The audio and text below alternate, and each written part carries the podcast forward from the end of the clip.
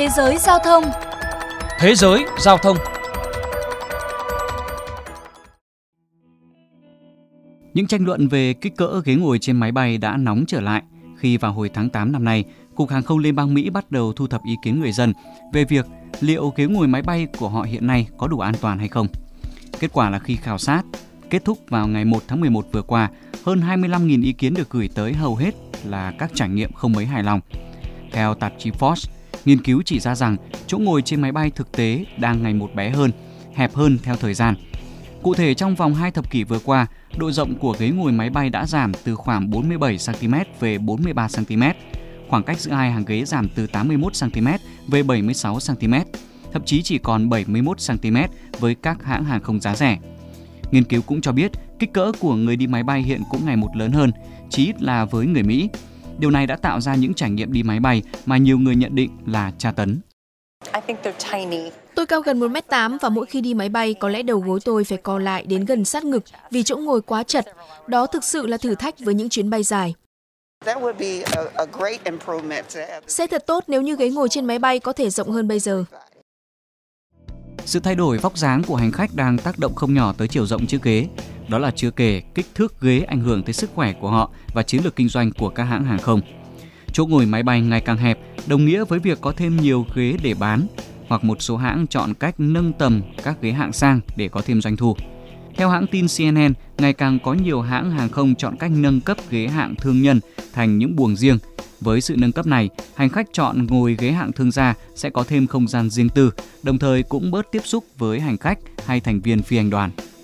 Vẫn biết là tiền nào của ấy, nhưng việc chỗ ngồi hạng phổ thông ngày một hẹp đi theo thời gian không chỉ khiến trải nghiệm của hành khách tệ thêm mà còn liên quan tới yếu tố an toàn.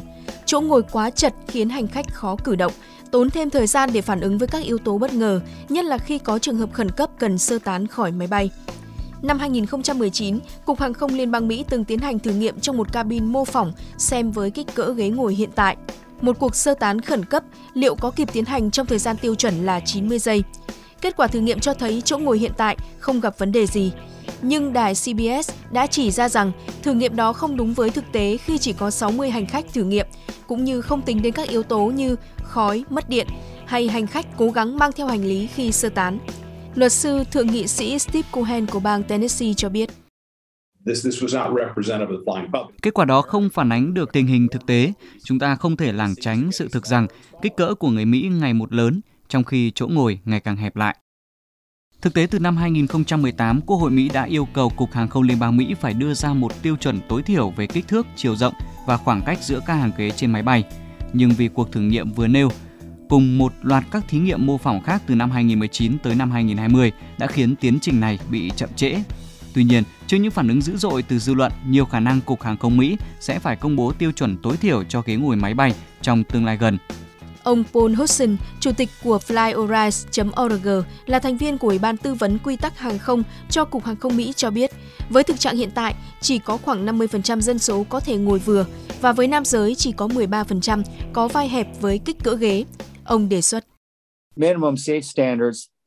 Điều mà chúng ta mong đợi đó là tiêu chuẩn mới về ghế ngồi máy bay cần đáp ứng cho khoảng 95% dân số và với 5% còn lại, các hãng hàng không có thể cung cấp ghế ngồi rộng hơn với việc thêm chi phí.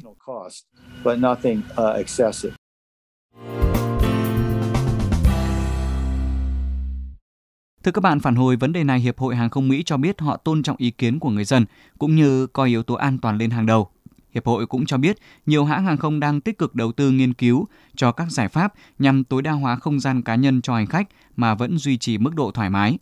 Trong khi đó, một số hãng hàng không thì đang đặt những máy bay lớn hơn cùng những mẫu thiết kế ghế ngồi mới nhằm có thêm không gian cho hành khách trải nghiệm chuyến bay một cách thoải mái nhất. Đến đây chuyên mục Thế giới Giao thông xin được khép lại. Cảm ơn quý vị đã chú ý lắng nghe.